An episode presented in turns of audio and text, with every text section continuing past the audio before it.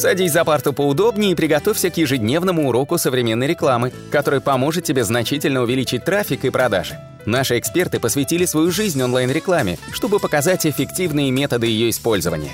Урок начинается прямо сейчас, поэтому прекращаем разговоры и внимательно слушаем. Всем привет! Вы снова на канале SEO Quick и мы сегодня продолжим рубрику «Словарь SEOшника» и будем, конечно же, рассматривать э, популярные темы, которые меня чаще всего спрашивают. Мы, конечно, сегодня поговорим, что такое backlink и. Да, или backlink и, или исходящие ссылки, да и вообще, какие, что это такое ссылки. Давайте разберемся, что такое backlink и и чем они отличаются от обычных ссылок в документе. Условно говоря, backlink и или так называемые исходящие ссылки, это считаются ссылки, которые содержат в себе адрес веб-страницы, которая находится за его пределами. В то время как обычно под ссылкой внутри сайта воспринимаются чаще всего внутренние ссылки.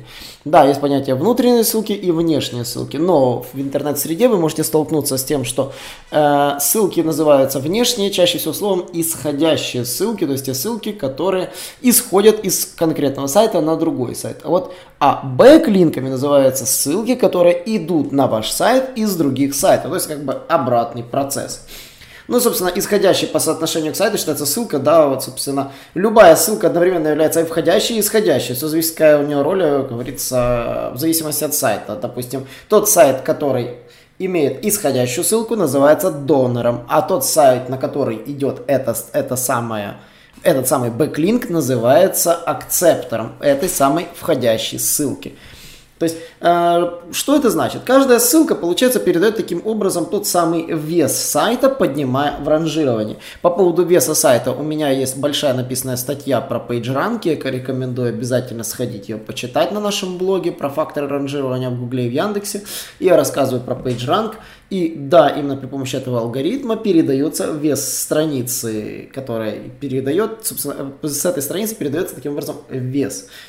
Поэтому, когда вы собираетесь заниматься продвижением сайта, вы должны, конечно, контролировать количество исходящих ссылок. То есть их нужно стараться держать по минимуму. Но есть известный фактор, что ссылочки исходящие должны на сайте по-любому быть. А ссылки, которые исходят из вашего сайта, принято закрывать специальными тегами. Они, условно говоря, называются тегами nofollow то есть это теги, которые не передают вес при помощи по обработке поисковых систем. То есть, допустим, ссылка имеется, да, но ее учитывать не нужно.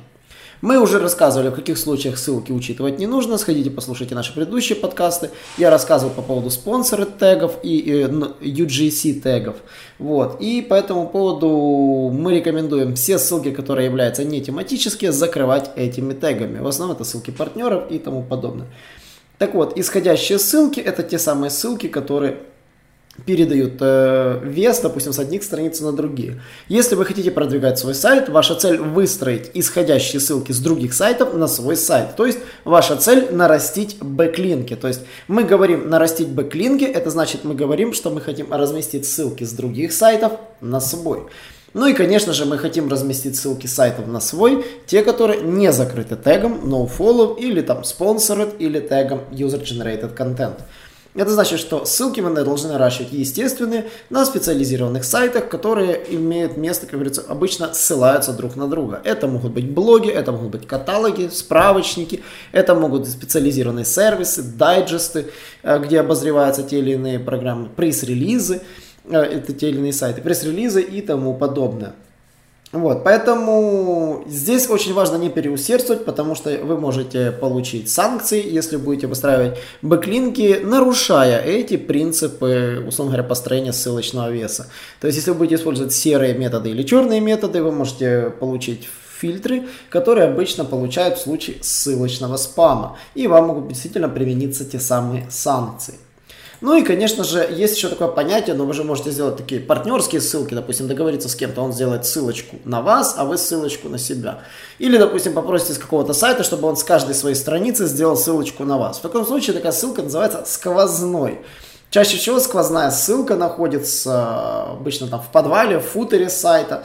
Вот. И по поводу сквозные ссылки, они имеют гораздо больше веса, их очень ценят, ну и, соответственно, имеют очень высокую стоимость. Но с недавних пор сквозные ссылки могут даже больше навредить, чем принести пользы.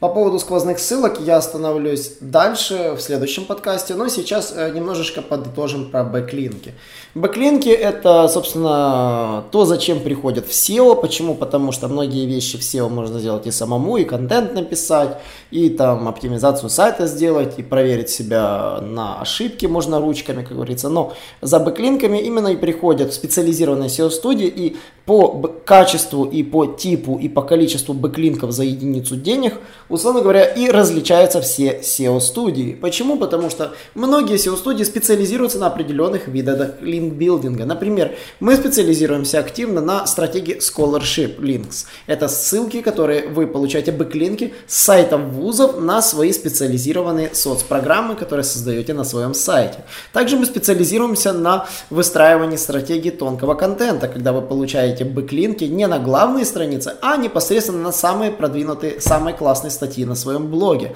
И мы выбираем темы для блога, которые легче продвигать, чем любые другие. И за счет развития блога вы э, поднимаете весь свой сайт. Также мы специализируемся на каталогах, размещ... сабмитинге непосредственно фирмы в каталоге. Ну и, конечно же, э, общем линкбилдинге, когда вы занимаетесь исключительно размещением пресс-релизов и тому подобных э, публикаций с ссылкой на главную страницу вашего сайта.